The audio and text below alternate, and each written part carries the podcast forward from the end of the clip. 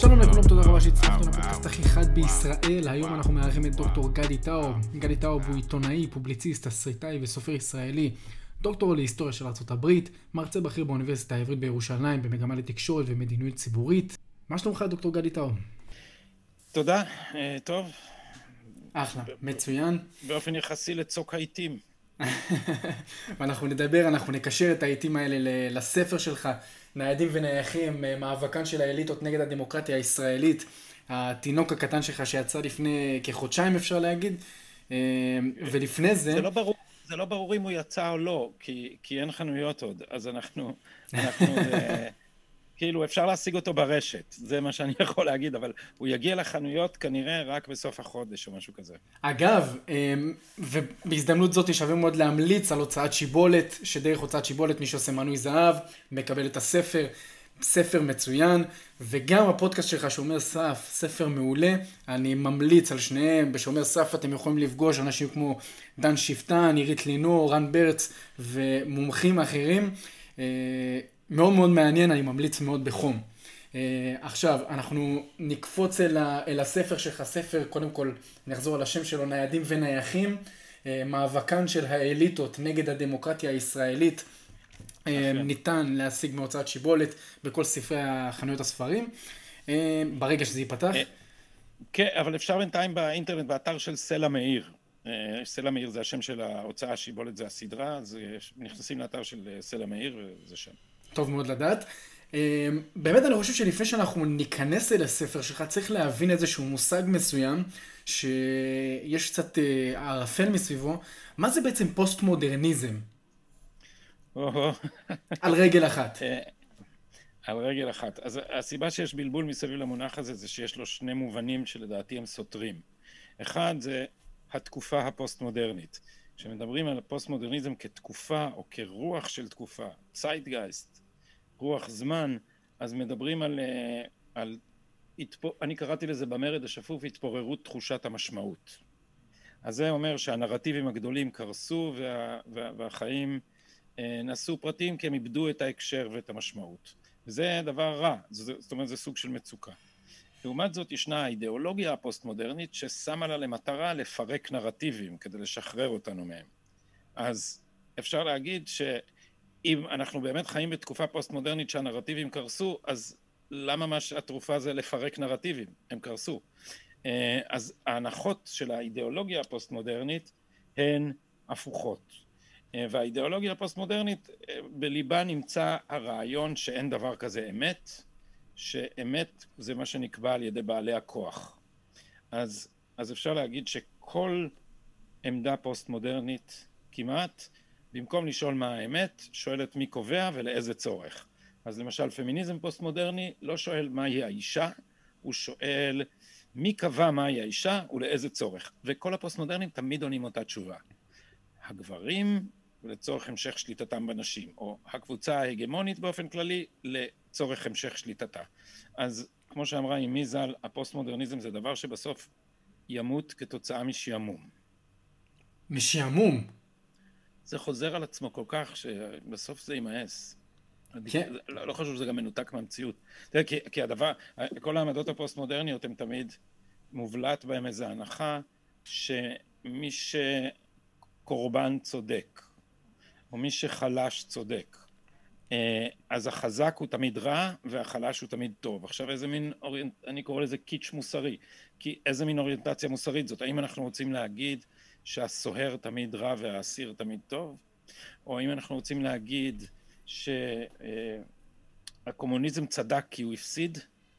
אה, אני, אני לא רואה איך, איך אפשר אה, להתנהל התנהלות מוסרית בעולם על סמך, אה, על סמך הקלישאות האלה. מעניין מאוד מה שאתה אומר. זה מאוד מעניין מה שאתה אומר, כי יש לי הרגשה ש... לפחות ממה שאני מקבל, התנועות של השמאל היום, בין אם זה באמריקה, שאני מאוד מאוד אה, אוהב לחקור את, אה, את התרבות שם ואת מה שקורה שם, אה, וידוע שאתה דוקטור להיסטוריה אמריקאית, וגם בישראל. אז אפשר להגיד אפילו שאולי בגלל זה באמת עזבת את השמאל, כי אתה לא מסכים עם, ה... עם הדעה הפוסט-מודרנית? אפשר לקשר את הפוסט-מודרניזם לשמאל?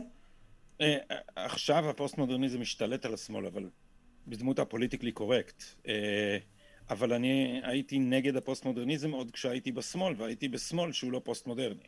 זאת אומרת, אני הייתי בתנועת העבודה, עכשיו זה גם, השתלטו על זה, הפמיניזם הרדיקלי זה פוסט-מודרני באופן מובהק, נכון? כי זה מטפלים בשיח. לכן מרב מיכאלי אומרת אנשות, כי אנחנו מטפלים בשפה, לא במציאות.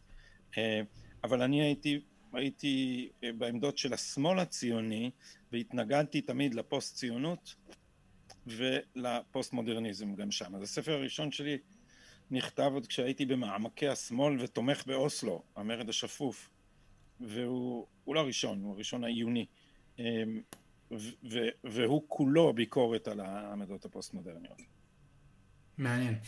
עכשיו, בוא נצלול אל הספר, אמ, ניידים ונייחים, ההגדרה הזאת. קודם כל אני חייב לשאול שאלה, האם אה, נעזרת בסרטון של PragerU, Why Trump Won? רק מעניין אותי לדעת. לא מכיר את הסרטון הזה. אה, וואי, אני הייתי... למה אומרים שם ניידים ונייחים? זה משהו כזה, כן, זה מדבר באמת על אנשים שיכולים לעבוד, לפתוח את הלפטופ שלהם ולעבוד בסינגפור, דובאי או, או בכל מקום אחר או בניו יורק. ומצד שני יש לך את האנשים החוואים, אה, יש לך את, ה, אה, את בעלי החנויות, אה, קורי פחם, כל הדברים האלה, האנשים האלה שהם, הם, העבודה שלהם היא נמצאת כאן ואין להם איזושהי השכלה בשביל ללכת למקום אחר. אז, אז יפה מאוד, וזה רק תזכורת לזה שזה לא כזה מקורי מה שאמרתי.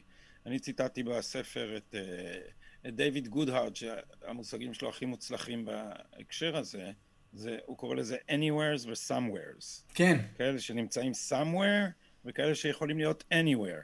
אבל אני חושב שמה שגודהארד מחמיץ ומה שאחרים שעשו את זה, הראשון שהשתמש בהבחנה הזאת, אה, למיטב ידיעתי זה זיגמונד באומן, הסוציולוג. אמ, מה שהם החמיצו לדעתי זה שה... אה, הם, הם קלטו את זה שה-anywheres הם פוסט-לאומיים, שזה מובן מאליו, כאילו הם יכולים להיות בכל מקום, כן. הם לא קשורים ללאום שלהם, אבל, אבל אני חושב שהם החמיצו את זה שמדובר בהתקפה ישירה על הדמוקרטיה, ולכן בכותרת המשנה של הספר שלי הכנסתי את מאבקן של האליטות כנגד הדמוקרטיה הישראלית, לא רק כנגד הלאומיות הישראלית. הלאומיות כל אחד מבין. אה, באליטה הישראלית היום, אה, שאחד מהוגיה הראשיים זה רוגל אלפר, זה לא מחמאה, אה, אז כל לאומיות היא פשיזם, שמענו, נכון? אז אין, הלאומיות היא מגונה, אבל כדי לכפות את עמדתם הם, הם צריכים להיאבק כנגד הדמוקרטיה מפני שהרוב הוא לאומי. אז, אה, אז בונים לך כל מיני טיעונים מסובבים, שאם נהיה מדינה לא יהודית, אלא מדינת כל אזרחיה, זה יהיה יותר דמוקרטי, אבל הדרך היחידה להגיע לשם היא לבטל את הדמוקרטיה. כי כל עוד יש פה אה, רוב יהודי גדול וזכות הצבעה כללית, אז הרוב היהודי הזה יכתיב את האופי היהודי של הספירה הציבורית. זה, כל עוד יש לך רוב יהודי, הם לא יבחרו את יום ראשון בתור יום המנוחה, הם יבחרו את שבת. אז המדינה היא יהודית מתוקף זה שהיא מימוש של הזכות להגדרה עצמית של האזרחים שרובם הגדול יהודי. הדרך היחידה לעשות את המדינה ללא יהודית היא לבטל את זכות ההצבעה ואז בית המשפט יכתיב את זה מלמעלה או, או, או, או משהו כזה. ובאמת זה מה שהם מנסים לעשות כי בהדרגה, בהדרגה ישראל הופכת לפחות ופחות דמוקרטית אה, משום שבית המשפט מנקס אליו יותר ויותר סמכויות שאמורות להיות בידי הרשויות הנבחרות.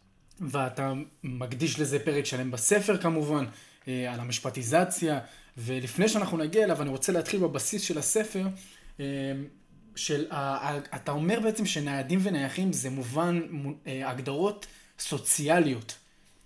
סוציולוגיות. סוציולוגיות. סליחה, סוציולוגיות, סוציולוגיות כן. נכון, כן. ואני אשמח אם, אם תוכל באמת להסביר את המובן הסוציולוגי בזה. בשמחה. בסדר גמור. בשמחה, מפני שה... מפני שה... אני השתמשתי במונחים האלה פעם ראשונה באופן קצת אה, אה, אגבי, באיזה מאמר אה, דעה בהארץ, וזה היה בעקבות ההבחנה האידיאולוגית שאני השתמשתי אז, מרין לפן אמרה את זה למיטב ידיעתי ראשונה, ואתה יודע, כשאתה מצטט בעיתון הארץ את מרין לפן, אז מה, כולם רוצים לתלוש את השערות, מה, פשיזם, פשיזם. אבל היא צודקת. ואחרי זה טראמפ אימץ את זה. שמבחינתם זה לא פחות גרוע, אבל כמובן שטראמפ הוא, טראמפ הוא אה, לא, לא חשוד במה שאנשים חושדים ממרין לפן, נגיד ככה. וההבחנה שהיא אמרה היא שהמאבק הפוליטי המרכזי של זמננו הוא לא בין הימין לשמאל, הוא בין הגלובליסטים לפטריוטים. זאת אומרת, בין מתנגדי מדינת הלאום לבין חסידי מדינת הלאום. אז זה האוריינטציה האידיאולוגית. מה שאני ניסיתי לומר זה שהאוריינטציה האידיאולוגית קשורה קשר רופף ולא חפיפה מוחלטת, כמובן.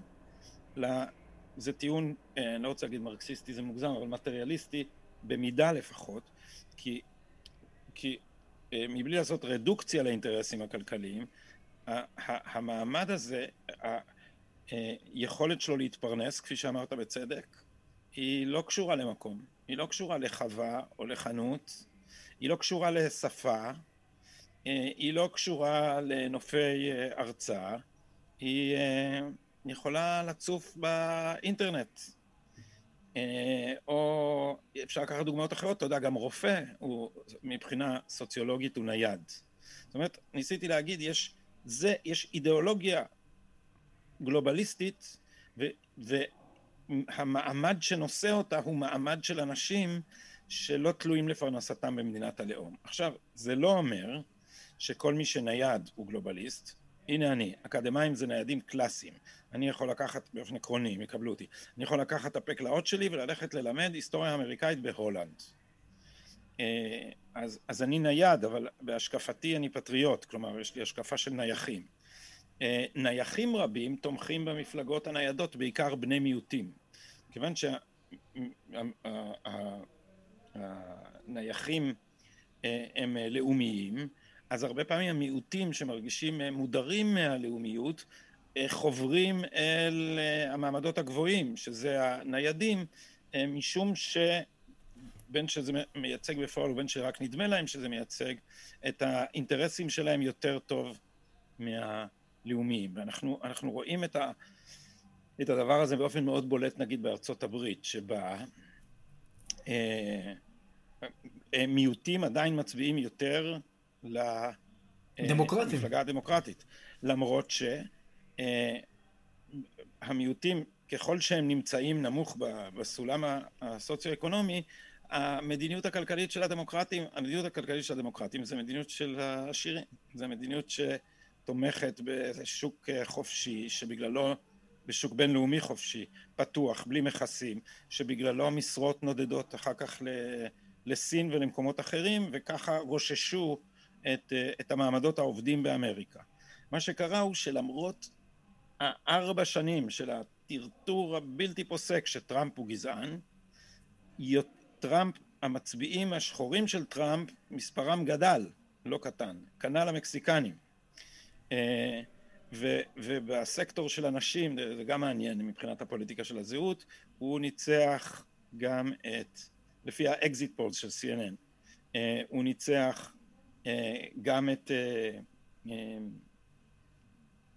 גם את הילרי קלינטון וגם עכשיו את ג'ו ביידן, בדמוגרפיה הזאת של אנשים. זה מדהים שהמקום שבו התמיכה בטראמפ ירדה זה גברים לבנים. שאומר, אולי הצליחו לעשות להם רגשת אשמה. זה, זה מעניין כמה פוליטיקת זהויות טבועה כל כך באמריקה. זוועה. זה... זה, זה, זה, זה דבר כל כך מטומטם. זה, זה... תומאס סואל אמר על זה. הוא אמר, אה, אה, מטילים אחריות אה, על אנשים, על דברים שהם לא עשו, ופוטרים אנשים מאחריות לדברים שהם עושים. זאת אומרת, מי שלבן, אז הוא אשם על העבדות שפעם הייתה, אבל מי ששחור עכשיו הוא מותר לו, ל, לא יודע, לשרוף חנות של לבן, כי זה, כי, כי זה נקמה על מה שעשו פעם. זה אקט נגד גזענות כביכול. כן, שמענו. אז, אז אני חושב שהפוליטיקה של הזהות היא באופן מהותי היא פוליטיקה של האליטות, מפני שהאליטות לא רוצות לדאוג למעמדות הנמוכים, הם רוצים לעשות פוליטיקה סימבולית, שאז יותר קל להגיד שבקבינט שלך יש שתי שחורות והומו וטראנס ומקסיקני, אבל טראמפ שהקבינט שלו היה רובו כולו, ותלוי באיזה תקופות, אה, מהדמוגרפיה של, של הלבנים, עשה יותר למען חלשים. תחת טראמפ האבטלה של שחורים ושל מקסיקנים הייתה בשפל של חמישה עשורים, פחות או יותר. אמ, אז, אז הפוליטיקה של הזהות היא פוליטיקה סימבולית שיוצרת הטעיה. משרתים את האינטרסים הכלכליים של ענקי הרשת של וול סטריט ויוצרים אה, אווירה של, אה, של דאגה לחלשים על ידי, אה, על ידי הפוליטיקה הסימבולית של, ה, של הזהויות שלא עוזרת לח, לחלשים באמת, היא עוזרת בעיקר לאלה מתוך הקבוצות הנחשבות מקופחות שכבר העפילו אל הבורגנות הגבוהה. זאת אומרת, כשאתה תגיע לבית המשפט, אז יקפידו לבחור מספיק שופטים שחורים.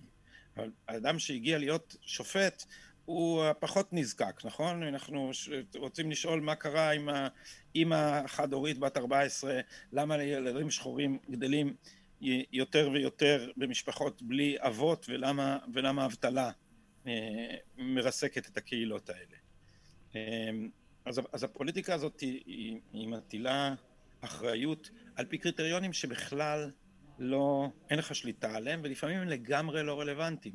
כאילו, הומלס שמקבץ נדבות על המדרכה, הוא, אם הוא במקרה גבר לבן וסטרייט, אז אנחנו רוצים להגיד שהוא פריבילגי, וכאילו אה, אה, אה, אשת עסקים אה, אה, שהוריה ממרוקו היא בהכרח אה, מקופחת וזקוקה לעזרה, אה, אז הפוליטיקה של הזהות עוזרת בעיקר לאנשים שכבר העפילו אל המעמדות הגבוהים. ואתה גם מדבר בספר שלך, בפרק השני לדעתי, או השלישי, אתה מדבר על עניין של מדיניות הגירה, שגם באמריקה אנחנו רואים שטראמפ רצה לעצור את זה עם החומה, ובין היתר, מה שהגירה עושה, ואנשים צריכים לקחת את זה בחשבון, זה שהיא מורידה את השכר. היא מורידה את השכר לאנשים, ועיקר האנשים שנפגעים בזה, זה האנשים הנייחים. הנייחים. זה אין מה לעשות. ברור, ואז כשהם מוחים, אז אומרים להם שהם גזענים.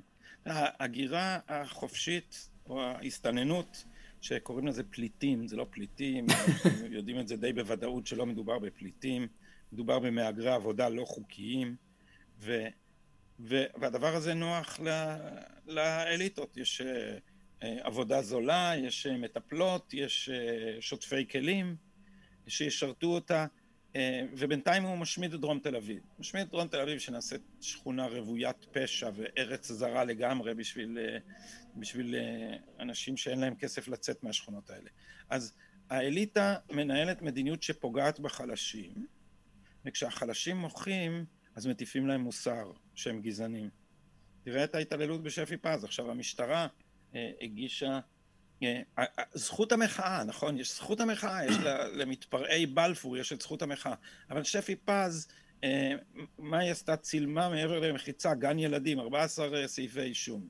14 סעיפי אישום? אני לא, אני כן, לא, לא, כולם, לא כולם זה זה, יש עוד כל מיני דברים, אבל הגישו רק חתיכת כתב אישום. אז אתה יודע, ההפגנה היא זכות דמוקרטית קדושה, והמחאה היא זכות דמוקרטית קדושה, אבל כשאמיר השכל חוסם כביש, אז, אז זה מחאת הדמו, המחאה הדמוקרטית הקדושה, וכששפי פז מצלמת מישהו, אז זה, זה כתב אישום. אני לא מדבר על כמות הפעמים שעצרו אותה, אתה יודע, עוצרים אותה על כל דבר, היא הייתה, לא יודע כמה פעמים עצורה. אז זה, זה, זה בעיניי דוגמה מובהקת, לה, זה, זה כאילו נייר הלקמוס ל, ל, לשאלת הניידים והנייחים. כי, כי באופן עקרוני אפשר להגיד שהמהגרי העבודה הלא חוקיים הם הפרולטריון הנייד שמשלים את ההון הנייד, סליחה על המונחים ה over מרקסיסטיים, אבל, אבל יש פה למה? כי, כי הניידים בעד מחיקת הגבולות, והגירה חופשית פירושה מחיקת גבולות. אז המהגרים הלא חוקיים משרתים את הפרויקט האנטי או הפוסט-לאומי של האליטה הזאת, והם משרתים אותה גם מבחינה כלכלית. וברור שהם נאב... ש... ש... ש... אה, אנשים שנפגעים מזה ומוחים נגד זה, אז, אז משתיקים אותם, אז אומרים שהם גזענים, זה, ועכשיו המון אנשים לא מודעים לזה, איך תמרנו אותם עם הדבר הזה. אתה יודע כמה חברים שלי מה... נגיד תעשיית הקולנוע, הם הלכו למחאה על ה... על ה... על ה... נגד גירוש ילדי הפיליפיניות, אתה זוכר שהיה כזה? כן. זה לפני, לפני איזה שנה וחצי, זה, זה... עכשיו, כל מי שעקב אחרי האנשים האלה יודע מה הם עושים. הם השתמשו ב... עכשיו, זה, אתה יודע, מי שהוא הדיוט פוליטי ומוסרי, אז אומרים לו, אבל הוא ילד, כמו כולנו, תראה, יש לו מבטא, אין לו מבטא, הוא מדבר עברית כמו כולנו, למה להפריד אותו מהילדים של הקטנה? מניפולציה. מעוררים את, ה, את, ה, את, ה, את האמפתיה, והולך ילד בהפגנה, וכל מיני זמרים שרים, ומצטלמים איתו, הוא אומר, אבל אני בן אדם, כמו כל בני אדם. שכאילו, כאילו, מדברים פה כאילו הולכים להעלות אותו על טרנספורטים לאושוויץ. מדברים פה על אנשים שמחזירים אותם לבית סבא. אה, אחרי שאימא שלהם נשארה פה מעבר לוויזה. הם לא אשמים, וזה טראומטי בשבילם, אני לא רוצה להגיד שזה לא טראומטי. אבל מה שמנסים לעשות פה זה להפוך את נולד בישראל לזכות לאזרחות בישראל. ומרגע שזה, ש, שזה היה קורה, אז מיד היו דורשים את זה גם לשמונת אלפים ילדי מסתננים. שמסתננים זה כבר לא מהגרת עבודה שהייתה פה בוויזה שנגמרה לה. ואז כשאתה תגיד, אבל להם לא, יגידו לך, אה, כי הם שחורים, כי הם מאפריקה, אז אתה גזען. אז הדבר הזה באופן, על ידי, אה, והם נעזרים כמובן בבית המשפט, כל הדבר הזה נשען על, ה, על הגורם האנטי-דמוקרטי האפקטיבי אה, ביותר בשיטת המשטר המופרעת של ישראל, שזה בית משפט שאין גבול לסמכותו ואין מולו לא בלם ולא איזון. והוא כופה עלינו מדיניות הגירה שאנחנו לא רוצים, כי כל פעם כל הארגוני החברה האזרחית האלה, ה-NGOs והקרן החדשה והקו לעובד והעזרה לפליט וכל הדברים האלה, הם מגישים עתירות ואז השופטים הפרוגרסיביים מבטלים את החקיקה של המדינה בטענה שהיא לא הומנית, היא פוגעת בזכויות אדם, הרבה פעמים בלי שום קשר. למה ביטלו את חוק הפיקדון? היה פה חוק שאומר שכל מסתנן, מהגר עבודה לא חוקי, שיכול לעבוד פה, שיש לו היתר, מרשים להם לעבוד פה. אז הוא יצטרך להפקיד כך וכך משכרו. ויקבל את זה רק כשהוא יצא מפה, שיהיה אינסנטיב להוציא, ובית המשפט פסל גם את זה. אה, למרבה האירוניה זה דבר שבית המשפט הציע במקום אה, כליאה, במקום אה, מתקן חולות. נדמה לי זה היה, נדמה לי שזאת הייתה השופטת פרוקצ'יה. אז, אז, אז בית המשפט בעצם מכתיב לישראל מדיניות שהיא לא רצתה. והוא עושה את זה בהישען על על, אה, על תפיסה מסוימת של זכויות אדם, שלפי דעתי הדבר הכי חשוב להבין לגביה זה שהיא משמשת אל ניגוח נגד זכויות האזרח. כי הטיעונים, איך הם נראים? הם נראים ברגע שיש זכויות שיש לאזרח ואין לה, למהגר העבודה הלא חוקי, הם מגיעים לבית משפט ואז אומרים למה האי שוויון הזה? למה לא מגיע לו? למה לא לא מגיע? התשובה היא שמדינה אה, שייכת לאזרחיה ולא כל אחד יכול להיכנס וליהנות מפירותיה כי אנחנו אה, והורינו ו... אה, ובני החברה שלנו תרמו מזעתם ומכספי המיסים שלהם ומהשירות שלהם בצבא ו- ו- ומכל מה שהם עשו למען המפעל המשותף וזה לא, וזה לא עכשיו כל אחד יבוא וייהנה ממערכת הבריאות המצוינת שיש לישראל למשל כי אנחנו אה, השגנו את זה בזיעת אפינו. אה, אז, אבל כשאתה בא לבית המשפט, אומרים, למה אי שוויון? למה, למה לך יש יותר זכויות מלהם? ותמיד יש לזה נימה, מה, אתה גזען? כן, כן, הם מנסים דגדג שם. כן, אבל תראה, כל הזמן אומרים על שפי פז שהיא גזענית, אבל שפי פז נגד הגירה לא חוקית, לא משנה מאיזה צבע, מאיזה גזע, מאיזה מין. לא משנה. היא הייתה נגד הגירה מגיאורגיה, והיא הייתה נגד הגירה מאוקראינה, והיא הייתה נגד כל סוג של הגירה. לא חוקית. אבל כמובן מדביקים על זה... אז מה קוראים לזה? זנופוב? זה, זה השם היום שתופס, לא? זנופוב זה שונא זרים, כן. אה, זה גם אה, עוד אחד מהמושגים שלהם שפירושו בעצם, סליחה, עוד איזה וריאציה על, אה, על אתה גזען. עכשיו, יש כמה נקודות... דן שפטן, דן שפטן אמר פעם ש... שגזען זה מילה ששינתה את משמעותה. המשמעות החדשה שלה היא אה, אני, אין, לי, אין לי תשובה לטענה שלך, אבל אני רוצה שתשתוק. כן. זה המשמעות החדשה. זה גם פשיסט. בעצם מנסים לסתום לך את הפה. אז כאילו, ת, תגידו, יאללה. בדרך כלל כששמאלן אומר לך גזען, סימן שניצחת בוויכוח. אה, יש שלוש נקודות שאני רוצה לגעת בהן שנייה אחת. אה, באמת בעניין של הילדים הפיליפינים, זה... הדבר הכי לא מוסרי לעשות זה להשתמש בילד שלך במניפולציה רגשית בשביל להשיג את מה שאתה רוצה. זה דבר ראשון. דבר שני, זה באמת העניין של, זה יותר שאלה אליך, ו, וזה גם מתקשר לספר, למה דווקא דרך בית המשפט, אמ, כל הדבר הזה נעשה, כל ההשתלטות הזאת. זה דבר שני. ודבר שלישי באמת, זה שהמפעל הזה הוא גם, הוא, הוא, כל המפעל הזה שנקרא מדינת ישראל, זה מופעל בשביל אנשים שיש להם איזה שהם ערכים מסוימים, אה, לא יודע איך תקרא לזה, זה קבוצה של אנשים שיהודים, יהודים שמרגישים איזושהי זיקה לארץ, למדינה, לערכים שמובילים אותה. כמדינה יהודית. אגב, ספר אה, חדש עכשיו שיצא של יורם חזוני, מדינה יהודית, אני ממליץ לכל אחד לקרוא אותו, באמת ספר מצוין, מהסמנטיקה עד, כן, הנה הוא. אה, במקרה, במקרה, אני, אני בדיוק באמצע. מהסמנטיקה, באמת מהסמנטיקה הוא יורד עד, עד כמה הרצל עשה בשביל המדינה, אה, בשביל הקמת המדינה, פשוט מדהים, ספר מצוין, ממליץ לכולם. ולהכניס עכשיו לכאן כל אחד, להפוך את המדינה הזאת לכלל אזרחיה, זה פשוט יהרוס את הכל, זה לא מה שסבא וסבתא שלנו עלו בשבילו, זה לא מה שסבא וסבתא שלנו, אה, הרבה מאוד, רבים מהם, נלחמו, אה, וגם חלקם לצערי... אבל זה, אבל זה עוד הרבה יותר מסוכן מזה, מפני שיש לידינו יבשת ענקית עם המון מצוקה. אפריקה. אה, מיליארד עניים באפריקה. אה, אני לא יודע כמה מאות אה, מיליוני נשים בסכנה של מילת נשים, שזה השם המכובס לקטיעת דגדגנים אכזרית. ו, ופה הפכו מילת נשים לעילת פליטות. כאילו, אם אנחנו נתחיל לאזרח פה מסתננים, מה יעצור אותם מלבוא? הגדר? כן. באמת? הם נוס... הם, הם, אז הם יבואו בסירות גומי לנתניה.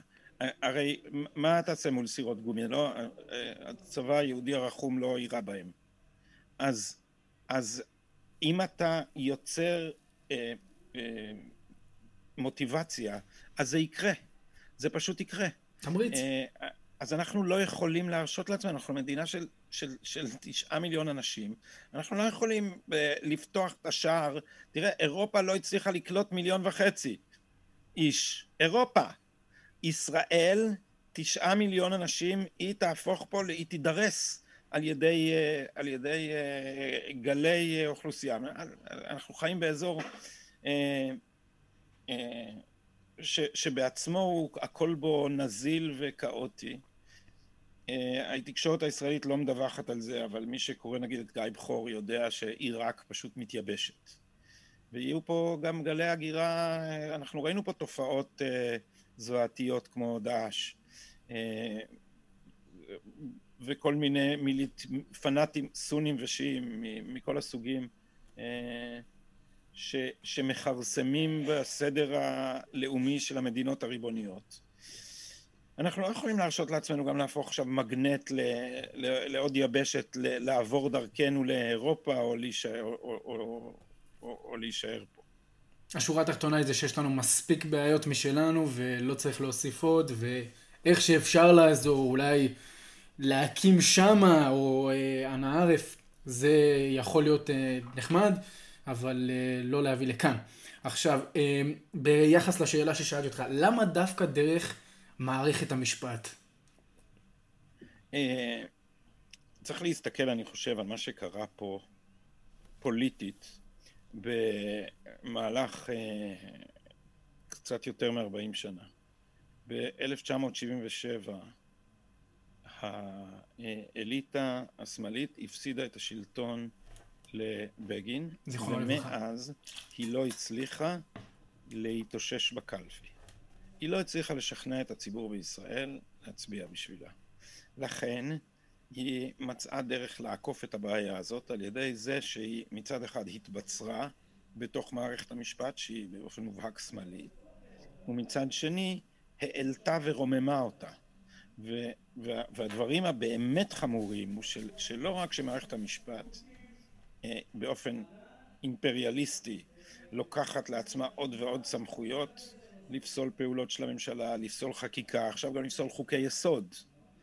אה, בנוסף לזה יש לה זרוע מיליציית התנגשות וכל שר משפטים שמנסה לרופף את שליטת השופטים במינוי שלהם או אה, להחזיר את האיזון בין רשויות ולהחזיר יותר כוח לכנסת, הפלא ופלא מוצא את עצמו לפתע עם חקירה פלילית.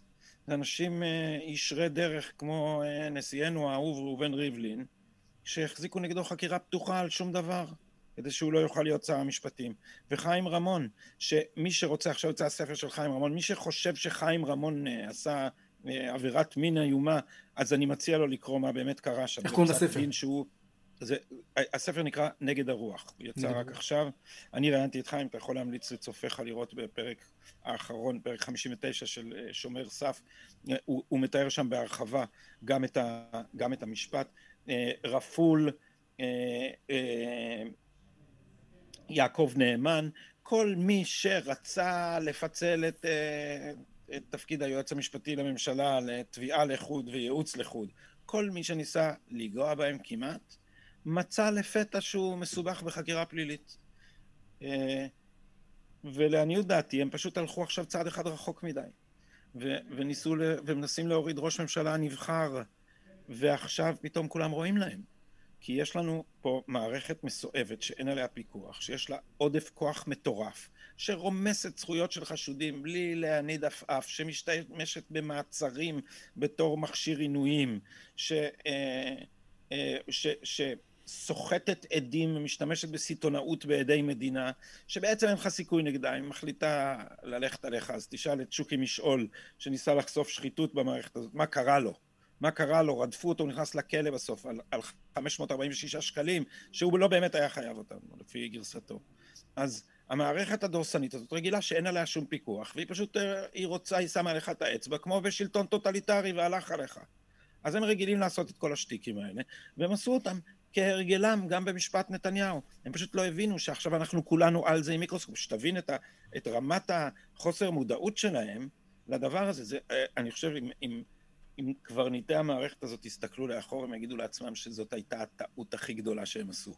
לנתניהו? כי כל עוד הם פעלו מסביב וקצת מתחת לרדאר, אז הם יכלו להדיח גם שרים.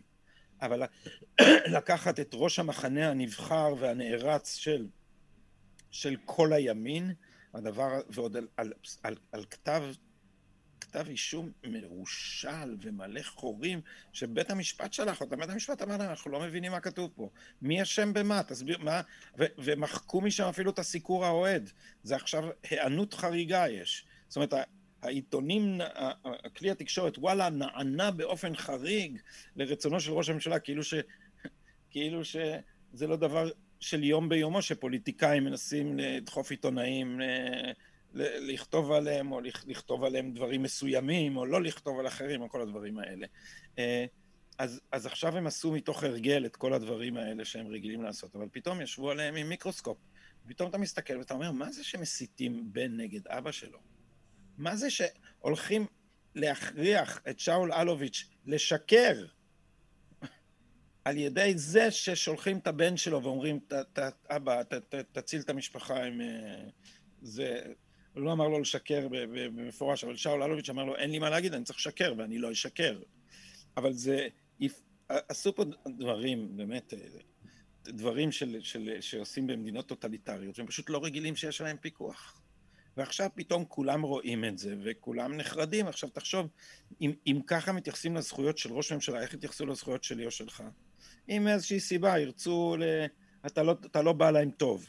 או לא משנה, עשית איזה עבירה, והפרקליט, אה, אתה, אתה לא... אתה לא מוצא חן בעיניו. אז איזה סיכוי יש לך אם החליטו אה, להרשיע אותך? אה, מצד שני, רות דוד, תייתאו את זה פשוט מתחת לשטיח, זה פשוט לא יאומן. יש לה, היא מתנהל משפט בעניינה, בעניין הפחות חשוב, מה שהיא עשתה אחרי שהיא עזבה את הפרקליטות. אבל כשהייתה בפרקליטות, היא סגרה תיק חקירה על שחיתות עצומה ברשות המיסים, היא סגרה אותו בסוף שבוע.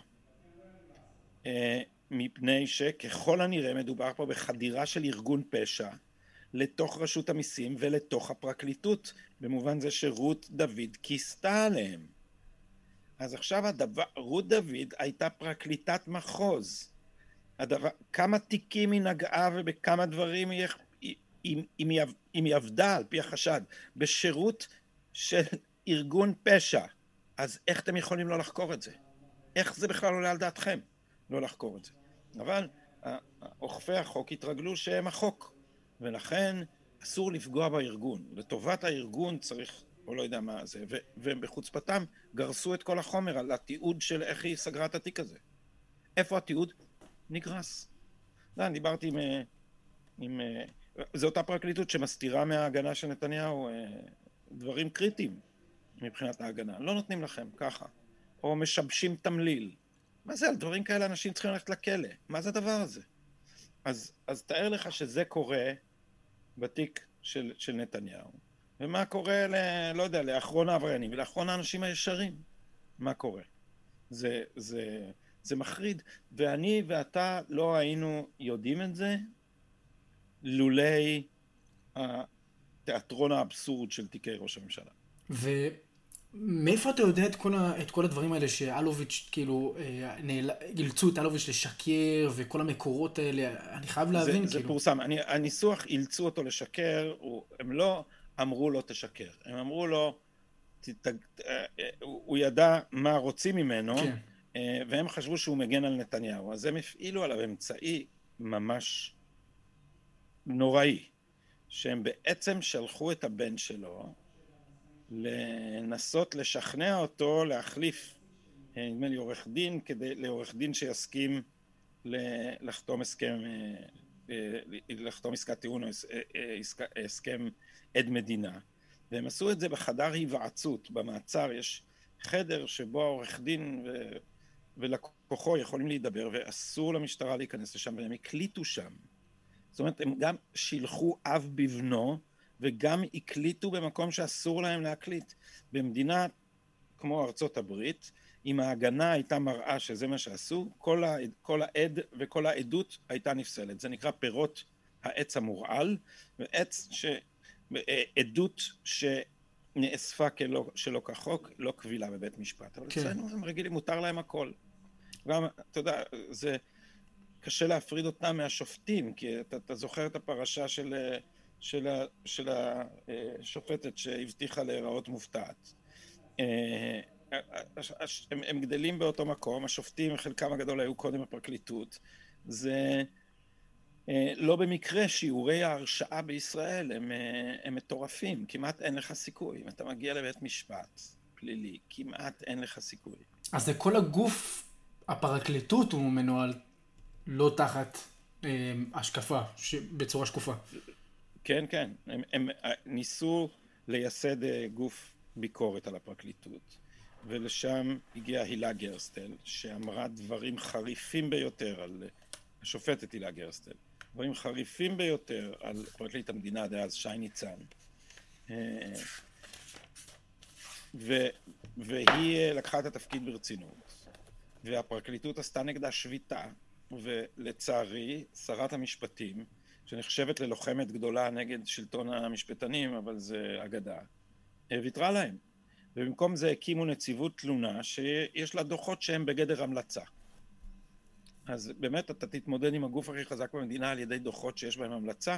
אני אגיד לך מהצד של, ה, של הסנגורים שבאים למשפט אה, פלילי לפני סיום, אם יש לנו עוד כמה דקות לתת את הדוגמה, אז אז אה, אה, יש לי חברים שהם עורכי דין פליליים, אומרים אנחנו באים לבית המשפט, והפרקליטות עושה משהו, התביעה, ואנחנו אומרים אבל בדוח של השופט רוזן כתוב שזה לא בסדר שאתם עושים, הדוח לא מחייב אותנו, וממשיכים.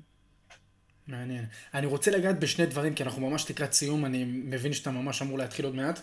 אז באמת, קודם כל, אה, לפני שאנחנו ניגע, בקטנה ממש בפרק של האומנות, הפרק החמישי בספר, אני רוצה שנדבר רגע, להגיד כאן איזשהו משהו, ברשותך אני אצטט משהו מהספר. בבקשה. מעולה. אמ, זה מהפרק של תקינות פוליטית, הפרק הרביעי, אה, סעיף ה' אנטישמיות, איך הפך ה-PC את העולם המוסרי על ראשו. אמ, אני אתחיל. ה-PC הוא מין מחלה אוטואימונית התוקפת את הליברליזם בשם הרחב שלו ומחלישה את יכולתו להתגונן מפני מהרסיו. במקום להתעורר ולבלום את חדירת הגזענות תחת החסות של תרבויות המיעוט, המוגנות והפוליטיקה של הזהות, היא מאשימה בגזענות את הניסיון לבלום חדירה כזאת. קבוצות שלמות מקבלות היתר לטפח את כל מה שה-PC מתיימר להתנגד לו, גזענות ושנאת זרים, נשים, הומואים ואחרים, ובתנאי שקיבלו תו תקן קבוצתי נאות של קורבנות. הליברליזם נקרא בשם אמונתו שלו בסובלנות, לקבל בהבנה את הבוז לערכיו, את שלילתו הגלויה ואת שנאת המערב. ה-PC הוא הסדק בחומת ביטחונו העצמי, שדרכו חודר בשם הסובלנות, היפוכה. קודם כל זה, אני גם כתבתי לך על זה, לדעתי על זה בוואטסאפ, זה אחד הקטעים הכי חזקים שיצא לי לקרוא בספרים. תודה, אבל, אבל זה מאוד מאוד מופשט. אני, אני התקש, התקשיתי לעקוב אחרי עצמי, אבל, אבל אני יכול לעזור עם דוגמה. כי הספר כתוב, אני מקווה, הוא לא כולו כזה, כזה מופשט, אבל אה, אה, הדוגמה היא פשוטה. אם אתה אומר שהמוסלמים, אה, שמוסלמים במסגדים באמריקה מטפחים אנטישמיות, אז אומרים לך שאתה איסלאמופוב.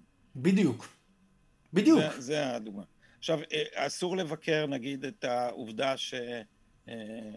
שקהילות אה, מוסלמיות מתייחסות לנשים כמו רכוש. אסור לבקר אותם, כי הם קורבנות, אז, אז, אז לבקר אותם זה גזענות. אז זה, זה, זה מה שאני מתכוון שה-PC היא מחלה אוטואימונית, כי מרוב ההיסטריה של עצמה מגזענות, היא בסוף מאפשרת את הגזענות של, ה, של המיעוטים. עכשיו, למשל ב... אנטישמיות. זה בעיקר בחו"ל. כן. עכשיו, בפרק החמישי לגבי האומנות. גם אצלנו, גם אצלנו. איפה מצאת את, ה, את הפמיניסטית שתבקר את המנהג של הפוליגמיה אצל הבדואים? הרי הנשים הבדואיות זה הסקטור הכי מקופח. אה, נכון, זה, זה ברור לגמרי. זה אישה ש... איזה גבר לוקח אותה, ואז כשהיא קצת מזדקנת הוא לוקח ילדה בת 17 במקומה, והוא שם אותה באיזה צריף, והוא, היא והילדים שלה מנודים, ואין לה מה לעשות, ואין לה איך להתגרש, ואין לה לאן ללכת. אז לא תשמע את ארגוני הנשים מקימים צעקה על הדבר הזה. מרב מיכאלי ברשותם. כן. פרק חמישי, הנושא האחרון של השיחה שלנו באמת, ונסיים איתו. אמ, העניין של האומנות, אתה יכול להסביר בקצרה אמ, למה התכוונת שם שיש איזשהו דיכוי של אומנות? כן, אה, קודם כל, כל התרבות של התקינות הפוליטית היא הפכה את האומנות לדידקטיות, לחינוך. אז אתה לא יכול לכתוב אה, דמות אה, של ערבי, אלא אם כן הוא טוב. כי אם אתה תכתוב ערבי רע יגידו שזה גזענות. אז מה, כל הערבים עכשיו רק טובים? אה, כל הנשים אתה צריך לספר סיפורי העצמה. אז אה, אם אתה לא מתאים להעצמה, אז תראה, כל הסיפורים שסיפרנו למשל בסדרה הרמון על האנשים של גואל רצון, אסור לספר אותם, כי זה לא סיפורי העצמה. זה דבר אחד. ושנית, מה שניסיתי לומר בזה זה שה-PC מבטל את האפשרות, או הפוסט-מודרניזם מבטל את האפשרות של פנטזיה. כי אם העולם מבנה את השיח, אז לשיח יש מעמד חקיקתי, יש לו מעמד מכונן, הוא יוצר את המציאות. אז לכן אין תחום נפרד של פנטזיה מהמציאות. ואני מאמין שהתחום של הפנטזיה זה המקום שבו אתה שם את הדברים שאתה לא רוצה שיהיו במציאות. חלק מהפנטזיות המיניות שלך הלא קבילות, וחלק מחלומות הנקמה שלך על איך, אה, לא יודע, לעשות אה, מה למורה שהעליב אותך, או כל הדברים האלה. אתה אתה עושה את זה בתחום הפנטזיה, אבל אם, אם הבדיון הוא, הוא, הוא עכשיו בעל תפקיד של יהי אור, וכל מה שאתה אומר נהיה מציאות, אז, אז, אה, אז אתה מקבל אחריות פתאום לכל הדברים שהיו בפנטזיה, אה, כאילו הם עכשיו המציאות. אז אתה, הפנטזיה קורסת לתוך המציאות, ובעצם אין דבר כזה פנטזיה. בעצם אין תחום נפרד של פנטזיה. אה, והדבר הזה הוא בעיניי את את, את, את כל הדברים האפלים אנחנו בודקים, מבינים, ממששים, לומדים לנסות אותם, להיזהר מהם ב, על ידי עיסוק בהם ברמת הפנטזיה. Uh, אבל אם הפנטזיה מייצרת את המציאות, אז תיזהר לא לחשוב דברים אפלים בפנטזיה, כי מחר הם יקרו בדיוק. אז זה בדיוק, אם לעשות את זה הרבה יותר פשוט, ההנחה היא שילד שמשחק במשחקי הירי האלה במחשבים, יהפוך לרוצח. הוא אחר כך יהיה רוצח. במקום לחשוב שהילד הזה, הוא פורק את האגרסיות שלו על משחק מחשב במקום, במקום אה, במציאות. הבנתי. אמ, דוקטור גדי טאוב, היה מצוין, באמת הייתה שיחה מאוד מאוד מעניינת, תודה רבה שהצטרפת. תודה לך, היה ו... כיף, נהניתי. אמ, אני מזכיר לכולם, אה, הספר ניידים ונייחים, זה יהיה כתוב בכותרת. וגם הפודקאסט שומר סף. אגב, כל כמה זמן אתה מוציא פרק? אני, בפרק האחרון שאני הקשבתי זה עם רן ברץ. אה, אה, אני משתדל פעמיים בשבוע, אבל הייתי קצת בפגרה. אחרי הבחירות באמריקה. אה. אני, עושה, אני משתדל שניים, שלושה בשבוע. הבנתי. אני אשמח אם אפילו תגיע אה, עוד פעם לעוד אה, פרק בזמנך הפנוי כמובן, ושיהיה לך אה, המון בהצלחה, ושיהיה לך שבוע מצוין. תודה לך ותודה על השיחה המעמיקה, נהניתי גם. להתראות, תראה